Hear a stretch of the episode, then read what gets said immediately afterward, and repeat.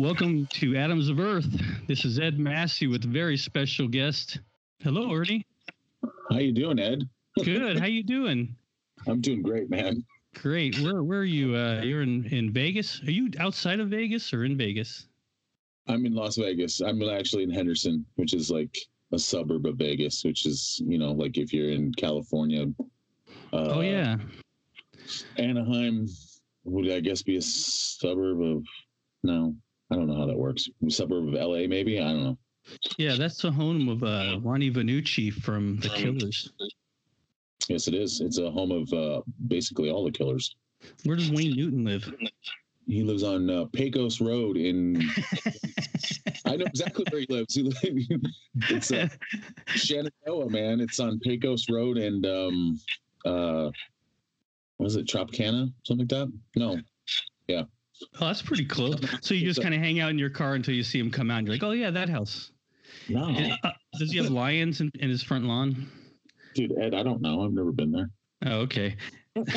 so here we're here with uh with with uh, Mr. Ernie Howard, a longtime friend. I haven't talked to him in a while, and I'm a really terrible friend that I haven't I haven't driven out to Vegas to see him.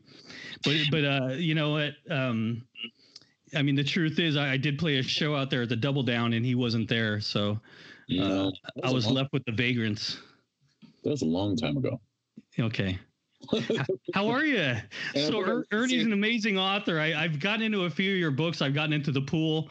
Um, uh, what what's that that combo in the Tales from the Canyons of the Damned? That's a that's a uh, basically collection collection of just a bunch of different authors. Yeah. By the guy who puts it out is Daniel Smith, who's a really good good uh, author and uh, really good, just a good dude. Then he gives uh, a platform to writers that wouldn't normally have that platform. He's got you know uh, established brand, I guess you would call it, with his uh, Tales from the Canyons of the Damned. Oh, that's but great. You ever want a good? I mean, like good stories and like you know all different kinds of genres, all different kinds of cue points and that sort of thing. And that's a good place to start with. Yeah. With, uh, what we call it. Um, yeah, with, and, uh, and a lot of them have this certain sort of vibe to them, and I think uh, I, I just really get into that for some reason. Yeah. The night portals, and and in your uh, your melody eight, the one I just read, I think what was that book one? I think I just read, uh-huh. and I'm uh-huh. going to be on to book two. But man, yeah, I I just I wanted to take a different approach on like apocalyptic fiction because you know sometimes you, you know the people talk about like uh or they write uh, about the apocalypse and it's mainly the same thing. It's usually like zombies or it's like uh some kind of virus that kills you off. I wanted it to be something kind of cool like uh new and cool. Like uh, what what would happen if you know you could use uh music and like vibration and that sort of thing against people which isn't too far fetched there's some stories that have come up in the news lately that you know they use using um, basically like sonic sound as like a, a, a weapon, you know? So, right, they do. Are you getting just, an echo in your thing here? No, I'm not. Okay, I hope I'm not. I'm getting a little echo. Yeah. Yeah, we won't let it ruin our thing. It, it might be because I'm on my phone. So. Oh, step away from the microwave oven. not even close to the microwave. so so we're here, and I haven't talked to you in forever. And and uh, I mean, for for history's sake, Ernie and I met a long time ago. At, uh, you know, there were a bunch of shows that were playing here in San Diego, and we had a mutual friend and and uh, or two. And we just connected for some reason. It was pretty pretty cool. And and he's I knew I knew then that he was a writer, but I hadn't really got into what he was uh, working on. So uh, I'm really impressed. early, days of indie publishing, right there. Um, yeah. Hummel Books. I think it's just hit it off because of music, man. You were in the uh, for I'm not going to name any names, but you were in that one cover band, and yes. uh, yeah, and it was just a fun time, you know. Yeah, the one cover band I was in, and it was actually a lot of fun. You know, uh, I never really played other people's songs, and it was actually pretty fun. I was the one cover band that I was in uh, out here in Vegas was um, it was really fun. It was with one of my friends, Abraham, who uh, actually played for Third Eye Blind for like seven years. Um, oh wow, yeah, and uh, I remember it was just super fun playing with my friends and and actually getting paid to play. That was like wow, you know. Yeah, that's the big one. If you're if you're not touring constantly, uh, you're in a cover band locally and making a little bit of cash. Yeah, there's nothing wrong with that, right? No, we got gas covered for the way home and maybe some Denny's. I, I'm not. I was never when it when it came to uh when it came to uh playing music, I was never like a purist going, yeah, you sell out if you get paid for it. It's like, uh, why wouldn't you want to get paid for it? That's why they call them starving artists. Yeah, it's yeah, and, and you know why I just never understood why anybody would have that kind of mentality of like, I don't, you know, if somebody gets paid for it, they've sold out. It's like no, they're good at what they do, so they get paid for it. They get to do it for a, a living, you know, and it's like Right. why would, you, why would you get mad at a person for that? You know? Uh, jealousy, I suppose. Yeah.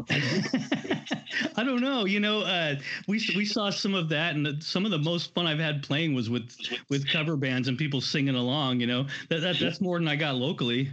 You know, Uh, with Yeah. original bands, you get two people singing to your songs.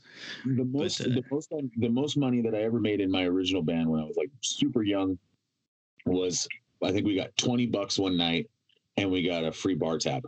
Oh, that's great.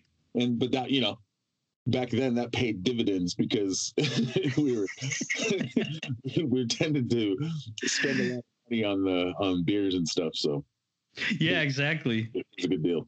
You know, speaking of uh, Double Down, uh, we played that place, and and we played at eleven thirty, and they said, "Hey, um, come on back and play again at three 3.30. Yeah, that's a And we said, "What? that's a early that's an early uh, double down sesh right there, man. Yeah, what, what's the uh, what's that drink they have there? Ass Uh, juice. Yes, ash Yeah, juice. And they have puke insurance. Oh, really? See, I, I didn't, I didn't, uh, I didn't imbibe. I, I, I did have the ass juice, and let me tell you, as far as ass juice goes, that was pretty, pretty good stuff. For how many times I've actually been to the place, I've never ever tried that. It just I don't know.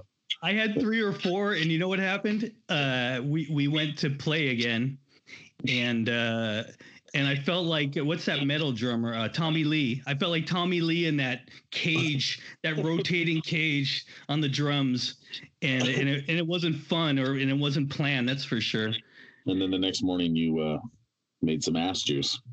I did, or, or I, you know, I was, I, I woke up the next morning spooning with my guitarist Javier, and uh, we, I think we stayed, we ended up staying at a Motel Six, and I was a big spoon, thank goodness. this is this is a cautionary tale, kids. This is what, It was purely, uh, pr- purely um, platonic because it was a business arrangement. oh sure.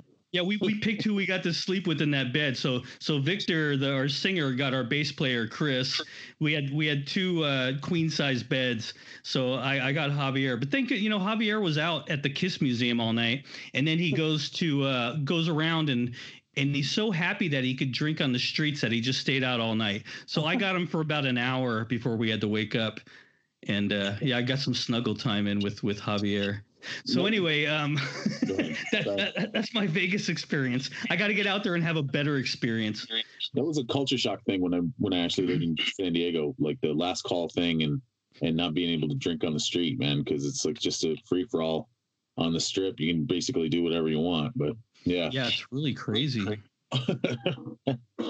anywho, It's it's hard to understand, but but uh, I guess you get used to it after a while. yeah, I, I'm I'm not you know I'm not much of a partier anymore, but uh, Yeah, neither am I. yeah, like I don't. I, if I had a night like that, I'd probably have to recuperate for about two weeks. you know, uh, having this distillery now is kind of crazy because I, I really don't drink, and it's kind of like the skinny chef thing. You know, no Yeah. nobody's gonna nobody's gonna trust me. They're not gonna trust that I've tasted these things, but I, I do sip on them and and Yeah, uh, get the do- flavors right. Isn't that what you're supposed to do anyway? If it's like you know good good uh, liquor, Right, right. You sip. You're not supposed to gulp it like you're at No, spring you- break. You don't line 14 shots up and, and, and light them on fire and try to pound them as fast as you can. Unless you want to. This is drinking. It's not. It's not dirty spring break. Would that would that be some kind of purgatory or hell for uh for the uh the bearded uh uh booze snobs? Yeah, to, to be subjected to to just like 40 shots down a bar and oh have to uh, have to have to rate every single drink that they're uh, that they're like, doing. of like well liquor. Yeah. All, all, like every every liquor would come out of a plastic bottle. That'd be the and back into the plastic bottle in like 20 minutes. All sorts. so, so what are you working on right now? We you know we could go on all day with these two, and well, and that's a that's a danger of me talking to you is is yeah. that uh, it's not a it's not a it's not something that we could just kind of ease into something else, you know.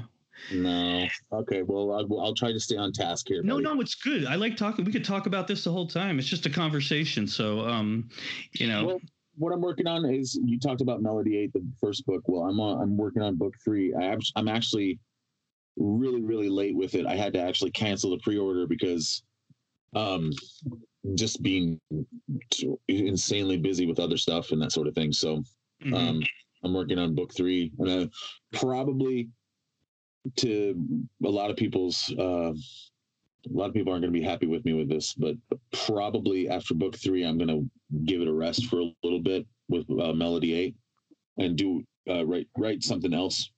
There's a book that I was writing actually in, when I lived in San Diego that right around the time when I met you, I that I sh- totally shelved. It's about fifty thousand words, and I, I just um I had it's been like a dusty old manuscript that I'm going to probably bring out and probably try to rewrite it. And wow, that's, other, that, that, how many words did you say? It's about 50. So it's, wow. it's a, it's, a, it's what you would call a novel. A lot of the stuff I write are novellas. I don't, I'm, I'm like a, like, like uh, Ray Bradbury was a novella writer. He wrote like mm-hmm. a lot, a, a ton of short stories and a bunch of novellas.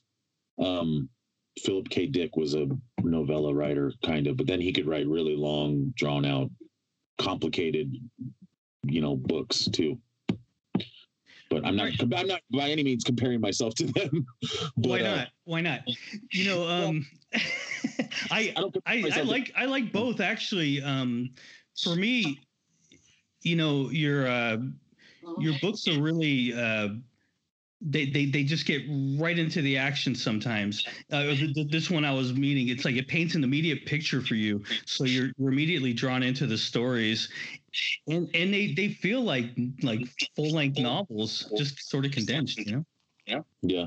I just I'm I'm I've always been the fan of the get to the point kind of thing. You know, um, I do like longer longer books but I don't think there's a lot of writers out there that can actually write longer books. It just ends that they end up having a lot a lot of fat, and I don't like the fat in books. If you're gonna, t- I don't need to.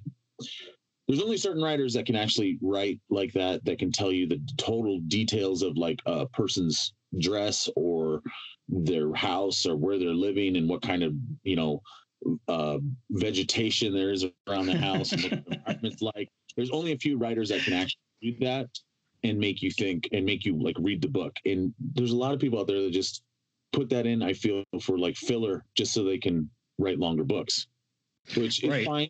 I'm not I'm not blaming anybody, but I've always been the um, I've always been the kind of writer that wanted to I want I want action, action, action, action, action, and then solve something at the end. You know, right. that's the kind of I've always been.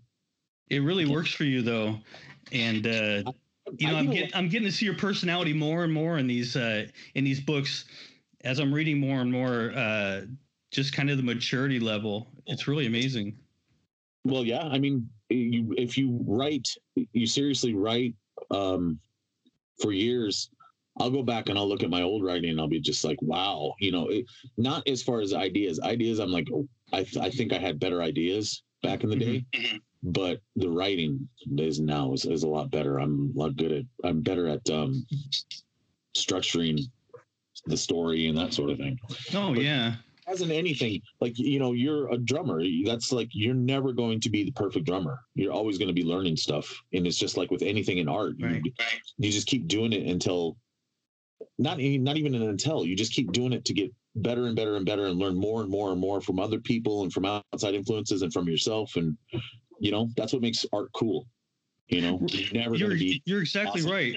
I was talking to a musician about that, about the maturity level too, and uh, you see bands evolve and you see bands kind of stick with the same formula.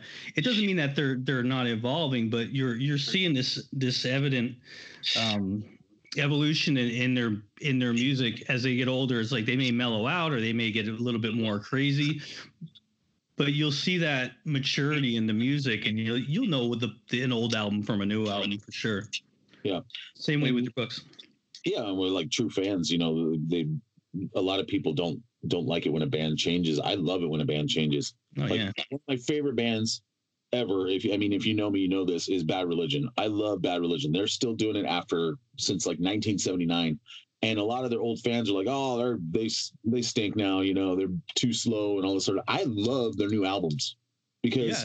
I think they're like they're not as fast and they're not all you know super crazy skate punk kind of uh, melodies and stuff anymore. Mhm. But the writing's gotten better. The music, the, the music, uh, I guess you'd call it what musicality yeah. has gotten better. The all that stuff. musicianship. Yeah. But they they have and and and uh, and if you if you thought that the lyrics couldn't be any more intelligent, they're becoming more intelligent too. So Yeah. pretty pretty wild. Yeah, Great that's just- band though.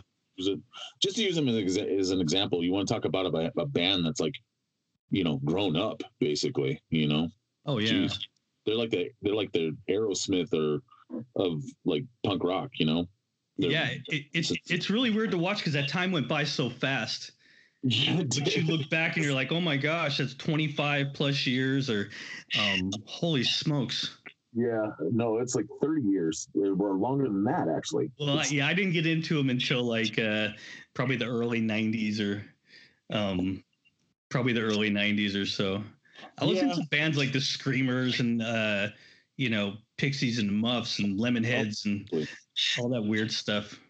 I didn't. I wasn't. I wasn't the cool kid, man. I, you know, um, I didn't get into like all those bands you just were saying, like the, the Pixies and that sort of thing, until I was like in my 20s. I was probably better though. Yeah, because I don't know.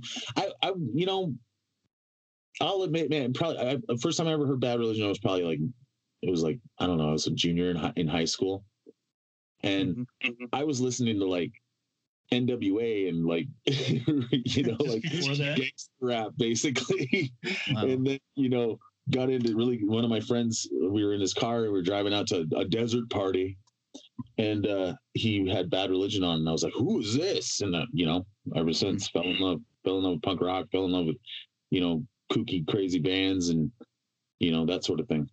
But yeah, you know, I- I think you told me that once about about uh, your own personal evolution as a music fan, and not only as a musician but as a fan. Man, I my tastes have changed so much, and uh, but it's good music. I think it's good music. My son listens to it, so it must be okay, right? yeah, exactly. He's got some pretty discriminating taste, but I uh, bet he does. Great- great- my my friend, he uh he isn't really into music yet. mhm. He's into you know the video games and that sort of thing. yeah, what a cutie. It's kind of uh it's kind of it kind of hurts me. It hurts me. I'll start singing a song and it'd be like, Dad, shush. I'm looking at ones and zeros here. Like, shit. I'm trying. I'm trying to get to the next level here. Well, I mean, you know, our parents shook their heads at us the same way when my dad wanted me to learn about, you know, the Pythagorean theorem, and I'm watching, uh, you know, Yosemite Sam just blow people up. Yeah. But uh, I'm sure my dad was shaking his head at me too. Yeah. But eh, you know, they you don't love them any less. You don't love your kids any less. But but you know, um, he's, he's probably going to get into it way more than you. Watch, it's going to happen. maybe I hope so. It's going to be like another incar- It's going to be like another incarnation of Devo or something like that. What's funny is the middle kid, um, uh, Kagan. He just started up with the guitar and he's like getting really good, Wow. really good. I'm I'm very impressed by his guitar abilities lately. But you should record him and just totally embarrass him. not when I'm trying to sleep though. Oh yeah, yeah. Well, that's true. That's I'm true. his guitar abilities then, but yeah. Is he electric or acoustic? He's doing acoustic, which is I think is the best way to learn. You know, Yeah. Yeah. Oh, definitely. I'm just now picking up guitars. You know, after playing drums for so long and percussion, um, I've always loved the bass guitar. So I started picking up the bass, and then I went to the uh, acoustic guitar, and now I can, I play these ukuleles. You know, and they're Oh, so cool. much fun. But it's easy for someone like me. You know. Yeah, I'm dude. I was always a singer. I I can play like a couple of songs on the guitar. Don't ever think that I'm uh, Mrs. Mister Mrs. Mister Musician. I'm not. It's, Tell us about your stage name, yeah, Miss Musician. Mrs. Butterworth. I was trying. To, I was trying to lay it in the past. I was like, oh, maybe he'll forget about that. I say Mrs. Uh, you know, no. it, yeah, I mean, it, it wasn't that long ago, Ernie. We could talk about this if you'd like.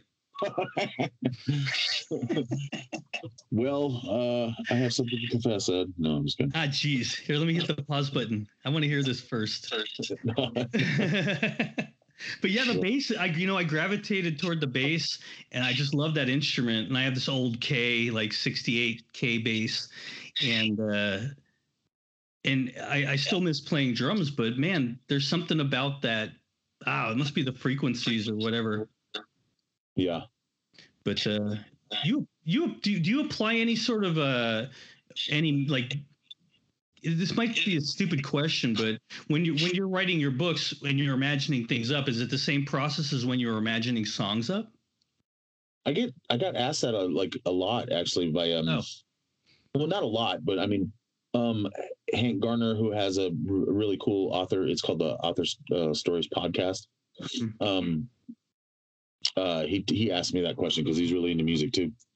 Um but it's a total it's not a totally different thing but it's a totally different pro totally different process you know? It, writing a song is like a burst of feeling and emotion and that's the same with like a book too but you have to draw it out you know? You have to draw out that feeling and try to draw out that emotion and actually stay engaged with your story with a song Right.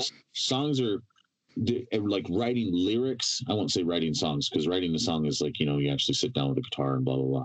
All i did was write lyrics write lyrics to songs that people had already written. So writing lyrics uh, is similar but it's really condensed and really fast and on the spur of the moment. Like i used to write lyrics and then we'd be playing a song and then i just changed the lyrics as we were playing the song you know you don't do that with books no, you don't. But you know, um, you know, I wrote a ton of lyrics too, and and I, you know, I I go on to doing uh not novels or novellas, but I I do the you know the the kids book thing where it's almost like writing a song because you're Yeah. basically writing this rhythm in your head. You're you're you're putting something out that hopefully some kid's gonna latch onto, and it's it's basically three minutes long. You know. yeah but with you, you got to stretch this out. Yeah, you really got to uh, put your time in on it. You know, I love that kids book you wrote, by the way. That was pretty cool. My my ah, kid, it's goofy. my, my kid actually likes it too. really? Yeah, he kind of really? got what you were trying to say. It was like you know, in your little a baby and looking up at a ceiling fan. Yeah, my son was asking for a ceiling fan last night because I read the book to him. And I said, I, I, I don't know if I just install it tomorrow or something, but oh, that's great to hear, though, man. Thank you. They're not hard to install. Just to make sure you put enough, you know, studs in the holding it Oh, together. that's true. I, I can't just uh, I can't just put some double sided uh, sticky tape on there. Hit the head with the ceiling. I could totally wire this thing up. I just want to get smacked in the head by a ceiling fan. Death, death by ceiling fan. I'm glad I'm glad you're making time for this because uh, you're you're kind of one of my writing heroes, man, and I actually get to know you too, which is cool. So uh, it's it's Oh, really it's really neat to see you coming up with this stuff. Um, How do you come up with the covers? Uh, I actually do my own covers, which is not. I don't recommend that. Um, there's a lot of people that would say they don't recommend that either because, um, well, I'm not a you know I'm not a graphic designer. I just kind of taught myself, hmm you know, and uh, I don't know. I think my covers are pretty good, but a good cover artist will charge you anywhere from three hundred to like two thousand dollars. You know, and that's probably I'm probably probably uh, lowballing it too. hmm So I ain't got that kind of scratch, man. So I gotta, Yeah, it's a lot. I gotta, I gotta do my own covers, basically. The one thing I don't, yeah, that's the one thing that I, I, I don't know. I, I enjoy doing them though. I enjoy doing covers. They're really handsome. Thank you. They're really they're really pro. Like if I was to do something, it would probably be some stick figures and uh and then some some jotting and doodles. And maybe I'd try to take a picture of a, of a nice landscape or something, and then turn it into like a Yanni album cover. So you're you're light years ahead of me. you know, it's like anything else. It's like anything else. You just, you know, like with your distillery and all the things you've done, you don't know how to do something. And uh, sorry, I just had a notification. out of out of necessity. you don't know how to do something. So what you do is you take it in little pieces. Mhm. You don't know how to. Okay, you have to learn how to do this to do this. You have to learn how to do this to the, do this. And in this day and age, all you have Google is your friend. Go to Google, ask it a question. How do you uh, find uh, images that are that you can use that are you know you won't be uh, taking somebody's work. You know, Right. Royalty free stuff, and then and then uh and Yeah, you, you- know start there and you get a picture and then you go okay what kind of fonts do does uh, stephen king use? What kind of fonts does um you know uh, whoever you know use? And you just start with that and then you you know put it up there and you and you do you do some different effects and you find websites like i use like websites i obviously i use like um photoshop and stuff but that's usually towards the end. But i use like i use like canva is a good website oh for- Canva's great. and I use uh, a thing called uh, uh, another website called BeFunky, which is pretty cool. You can like isolate uh, images and that sort of thing. You can take like you know the figure and, and cut it out and put it on a different thing and blah blah blah. Um, but I use like those kind of websites, and then I'll go back to like Photoshop and I'll I'll make it. You know, obviously the resolution's got to be uh, however many pixels I forget on Amazon. Right, and resize the uh, images and everything to uh, to fit everything. and the subscription to Photoshop basically pays itself off. So yeah. Yeah. But Oh, yeah, definitely. What, what do they charge you a year now? It's like, uh, For, for what? Photoshop? yeah. I pay nine ninety nine a month. Oh, that's not bad. No, it's and it's it's something that I need. It's like you know, Stephen King wrote a book called On Writing back in the day, and he talks about his toolbox, and it's something that you need in your toolbox. You need if you're going to be an indie writer, if you're going to be an indie author, you need a, certain things in your toolbox. Like I use Grammar, Grammarly, and then I Mhm. also, you know, people read my book, and um, eh, I don't. eh, this is also something that I do not recommend. I don't always use an editor, which I should. I have an editor. Her name is Jessica West, and she's awesome. She she edits all the Tales from the Canyons of the Damned stuff. Mhm. But again, I to get editors cost money, and um, you know, I'm not. I'm doing pretty well for myself, but not well enough to be just throwing out the dollars on books and that sort of thing. You know. Right. You know, I can totally relate because uh, again with the distillery, um, I I did the labels for them. You know, for our first two offerings here, and and it just taking the time and learning how to do it and how to place it and looking at other labels and and trying not to be too much like them, but trying to keep it, uh, you know, clean looking. What a process, you know. But then you know how to do it, and it's it's it's it's uh, it's like another tool. You know, it's great. anything anything nowadays can be learned you know? And that's the biggest thing i would give anybody any kind of advice. If you want to write a book you want to do anything make sure that you don't get arrogant and think that you know everything because once you do you're going to not learn anything. And you need to you need to be able to keep your mind open and learn new things. Awesome Yeah. you know? Anybody that you know that's coming up that wants to write or play music or anything like that and you probably have seen this too with people like in music and stuff anytime you get arrogant that's when you start sucking Right. your, your music starts sucking your writing starts sucking everything sucks because you, you have closed yourself off from you know people that could actually teach you something so Exactly. And you're not enjoying the meal, you're just kind of woofing it down, you know. yeah It's it's not it's not a it, it's not an enjoyable thing anyway. Well, for some people maybe it is. I don't know. That's great I- advice. I I love I've always loved to learn. You know, I've learned uh, I learned things from my friends. I learned things from my you know kids on on a whole. Man, I learned a lot of stuff from my kids. hmm you know, and you know, basically how to be cool in this day and age. You know, that's You're eternally cool though, Ernie. and I'm uh I'm really ace in that. You know, pretty cool. I don't know if you've heard, but uh, I'm pretty cool in these parts. I'm super. I'm super. I'm, I'm quite important, and I have many books. you know, I I think I saw a picture of you uh, uh, giving gems to one of your one of your kids there, and you had this sort of uh this look on your face. And i know i know you guys were captured in this moment where you're Where you're both of you were being kind of wise guys to each other. Yeah, it's dude. That's Great that's pick, the middle, that's the middle kid that's really good at guitar, and he okay basically, good. you know, he's 16, so it's like he's basically looking at me like you don't know your you know your butt from a hole in the ground, buddy. that's the way it goes. But you know, I was 16 too, and I thought I was I knew everything. You know, oh yeah you're 16, you know everything. everything and your parents become incredibly stupid to you and then Yeah. uh and then you realize when you're on your own and everything like they say you know when everything starts to fall apart you're like "Ugh, And then my parents were right. Oh you're right but I'll, i still i still don't want to tell them yet Yeah. Sonia, Sonia likes to take candid photos and of me when I'm, you know, got my chin down and I got three chins going. You know. I only saw one like I, I was i was blown away with the uh with the picture just because it was very uh vaudevillian you know Yeah. it was like a movie marquee, you know, the posters they have for like uh I said you said or something like that, 1946, you know, and there's Ernie going, I told you so. what was it? What's that? What's that? Uh, one lady's name? She's an actress. Um, Ke- Diane Keaton. Oh yeah, yeah.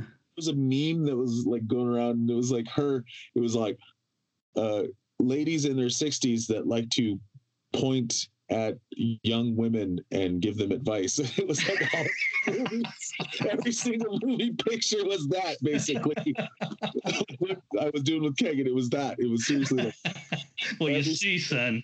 it was like it was seriously something like uh, old ladies who like to point at young ladies and give them advice. It's great. It's great that cold finger, you know. yeah. Let me tell you a thing or two, young lady. now listen here.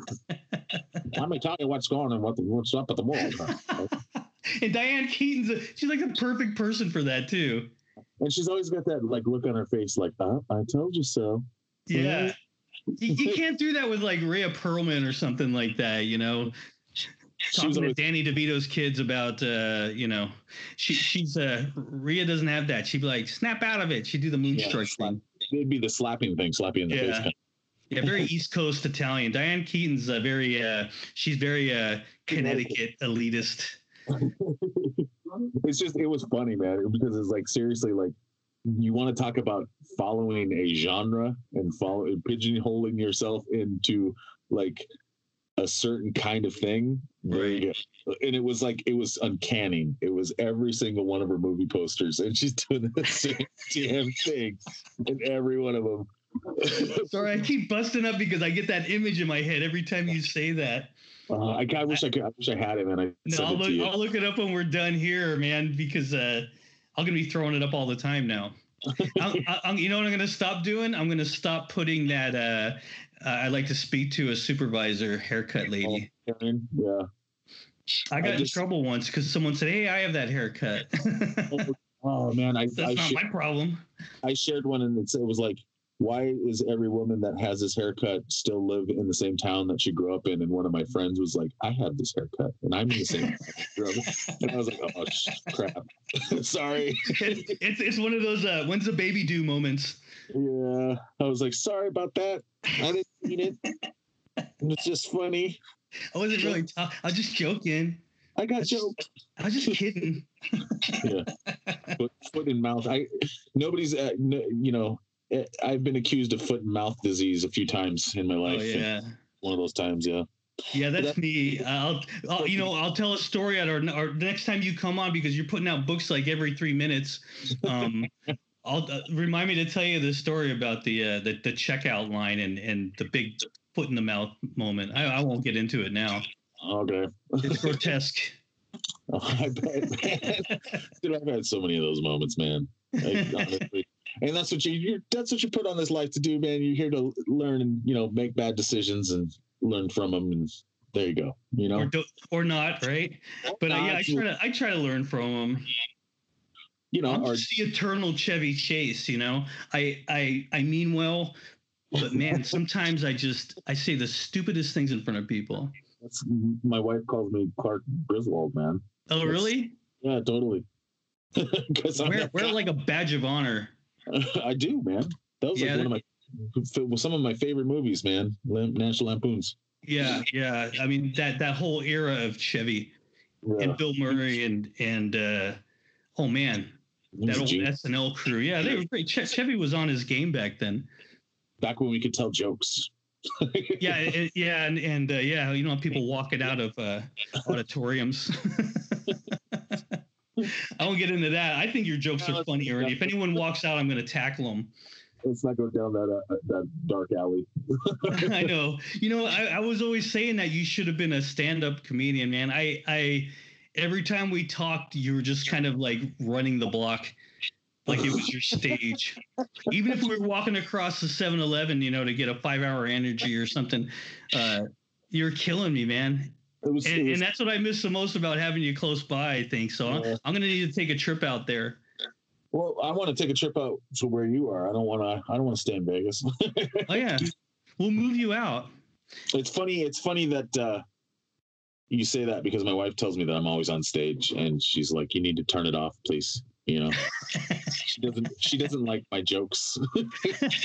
oh come on. only when she's only when she's in the mood to hear my jokes, and that's about it. and you know what? She's Like that- right. That she's 12 right. minute window, you get to really try out the new stuff with her. I'm all, ah, take my wife, please. She's like, no. I just changed the locks, honey. She's got like the old, what's it like the old vaudeville thing where like they had the hook and grab the person by the neck. Yeah, take him right out. Yeah, she's she's good at that. Is she? She's your, she, she's your hook. she's like off the stage now. Oh man, I can't wait to meet her because uh, uh, we we've kind of all been best friends for a long time, and I still haven't met your wife in person. So It's a uh, it's a weird weird time of, of you know in this in history Mhm. where I like Daniel. You talk about like uh, Tales from the Canyons of Damned. Daniel Smith. I consider him a friend, uh, like a pretty good friend, and I've never talked to the man face to face. wow, Ever.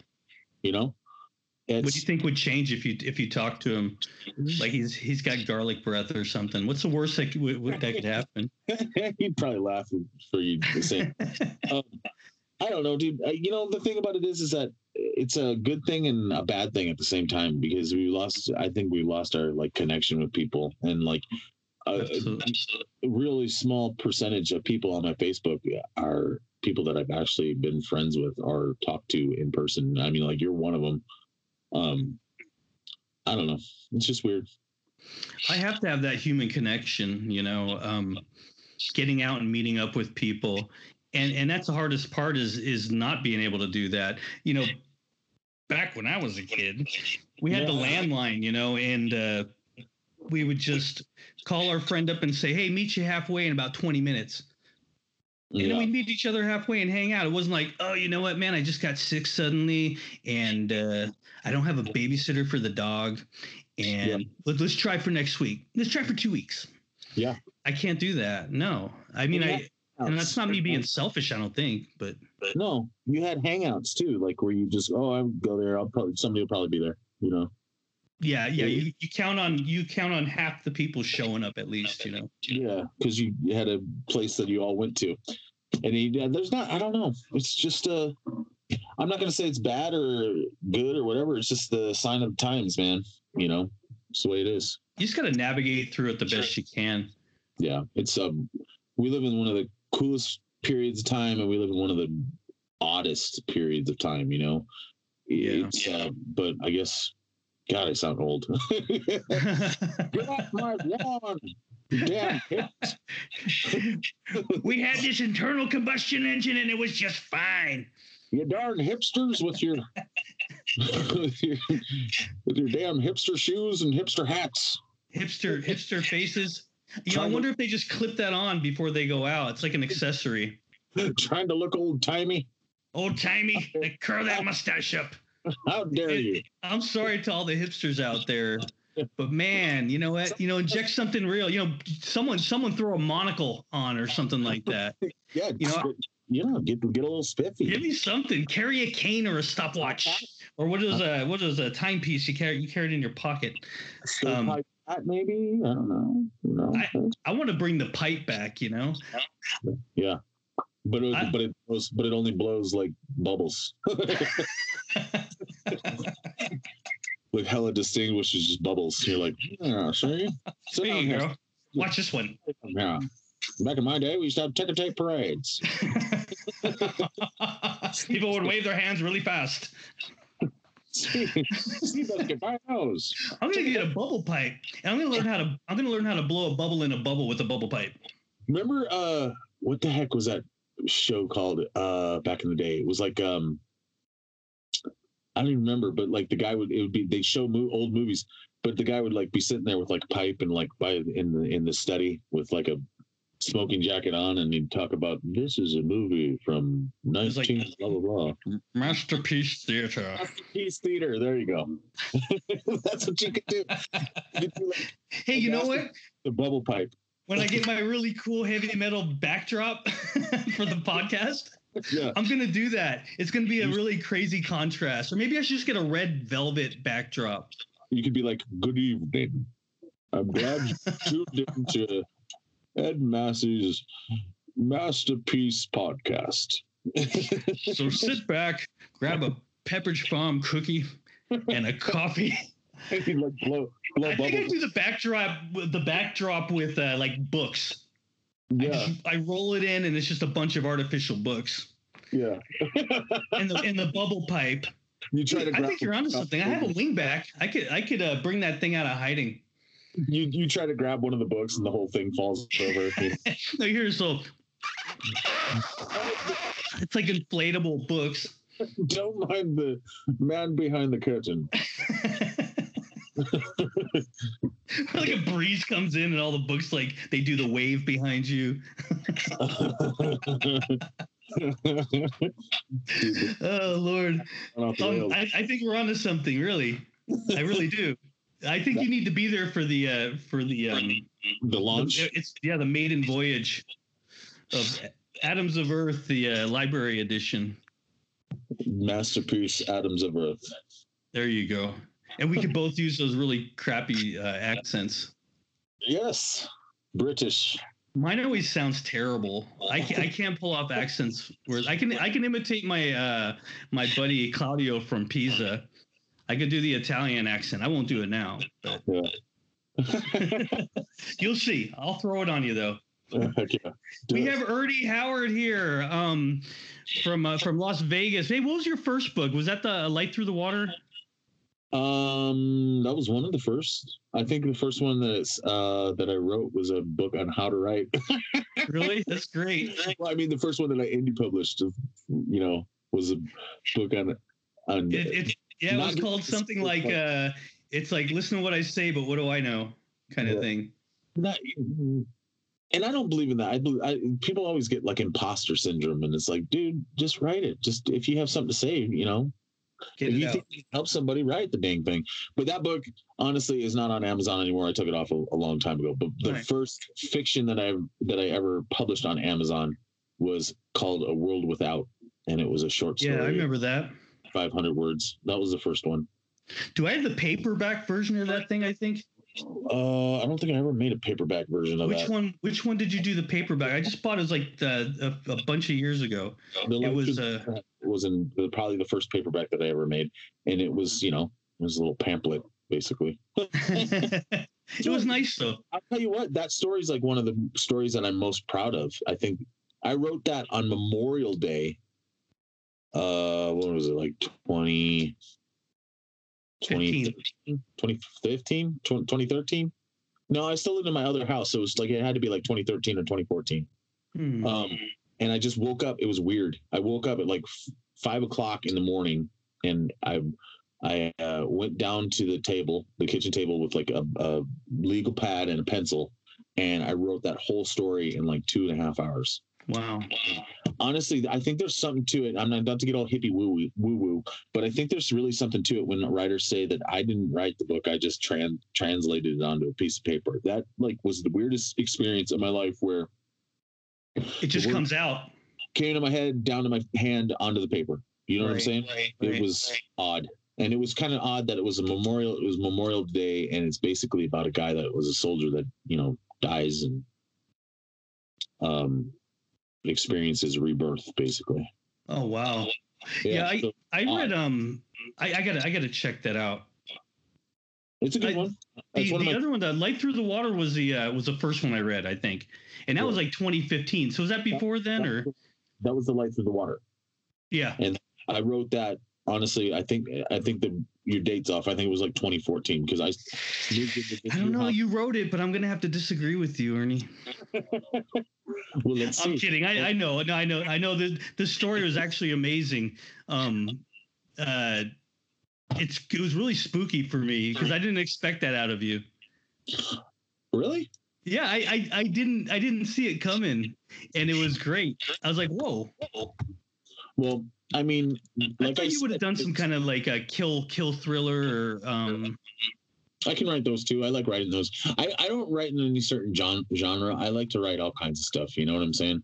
And it, you know, mm, and that's another piece of advice I'd give people if you're going to write a book is just write what you want to write. You know, and if pe- too many people nowadays are writing indie writing because they want to make money, and it's like you honestly are doing it for all the wrong reasons because Mhm. I'm not going to say you're not going to make money because there's money out there to make, but you honestly, when the rough times, it's taken me a long time to just get to the point where I'm at in authorship and that sort of thing. Yeah. You, you have to love to write. You have to love what you're writing and you have to love what you're doing because if you don't, you're just going to quit. Right, it right. becomes it becomes work for you, and it, and it's like, you know, the deadlines are, are more. uh They they cut a little bit more, you know. You still Yeah. have those deadlines, but I think I think uh like with anything, if you know, they say if you love what you're doing, it's not work. You know, you, you just keep your passion. uh It's it's it flows more freely Yeah, onto the paper. So exactly. I'm really That- proud of you, man. You were right, by the way. It was 2015. Was it? Ah! I don't I even know what it totally was. guessed. that's a, that's a, like that's like the that's like the crux or the the monkey on your back kind of thing with a writer is like Yeah. you ask me what my books are about i'm like uh, um, uh you're like you wrote the book man. I'm like uh i don't remember. Like what was it written? Oh it was written in 2014 i think you're wrong ed. Uh, no i think i'm right. Oh yeah you are right. Never mind i don't even remember which stuff's Backpedal a little bit there. You're right. You know, it felt like 2014. in my defense, Grayson was a two year old then, so I don't remember a lot from that. Those those. Know, those it just becomes a blur. I, I remember him uh, pooping a lot and eating a lot of food and uh, crying and taking naps and stuff. That's what I remember. and you just scooping all that up. You Yeah, know, exactly. what he didn't eat, what he pooped. Yep, exactly. Did you Uh, poop today? I never thought I'd say that in my life. Did you poop today? I had a stomach ache, Dad. Did you poop today? oh, man. This, this is going to be a really successful podcast episode for you, Ed. No, it's great. No, I love this. You know why? Because uh, I think we covered everything. Yep.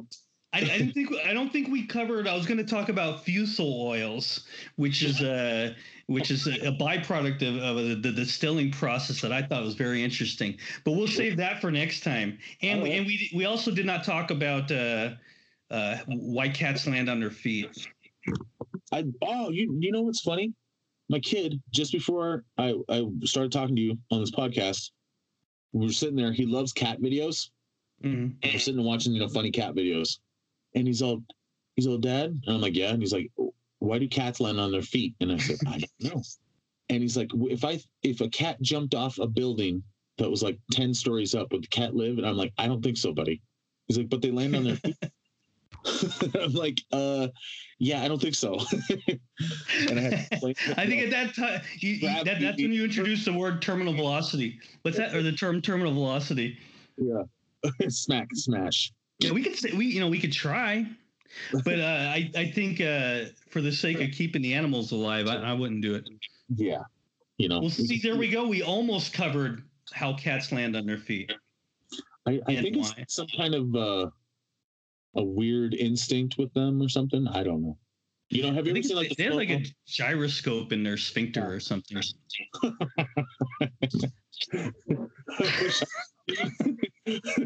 That's just the theory. I notice anytime they're trying to balance, their tails go up, and you're looking at their their butthole. So um, butthole now. This has really gone gotten bad. no, it's just it's just science. This is allowed. Heard it heard it here first, folks. Cats have a gyroscope in their sphincter. you heard it here. you got the news here first. Good lord. Should we wrap this up or what? Yeah, I think so. Hey, um, uh, again, this is Atoms of Earth. Uh, this is episode two. We're talking to Mr. Ernie Howard. He's got he's he's a he's a great writer and he's got the best smile in the business. Oh my goodness. Thank you very much. Oh, and he's a hell of a good cook. You know, um, I I, I, I want to give you a big hug from a distance here. I got to get out there and see you, and uh, and we'll have a good laugh over this. Maybe we'll have a couple drinks from my my own private stock there. I don't really drink, but I'll force you to. I, Sonia's very uh, excited about your vodka. Oh, good, she wants good. to I'll, taste. I'll bring I'll bring about a case or so over for for her to enjoy. You won't All see right. her for days. anyway, Ernie Howard, thank you so much. Atoms of Earth. Thanks for having me, Ed. Take care, man. Thank you so much.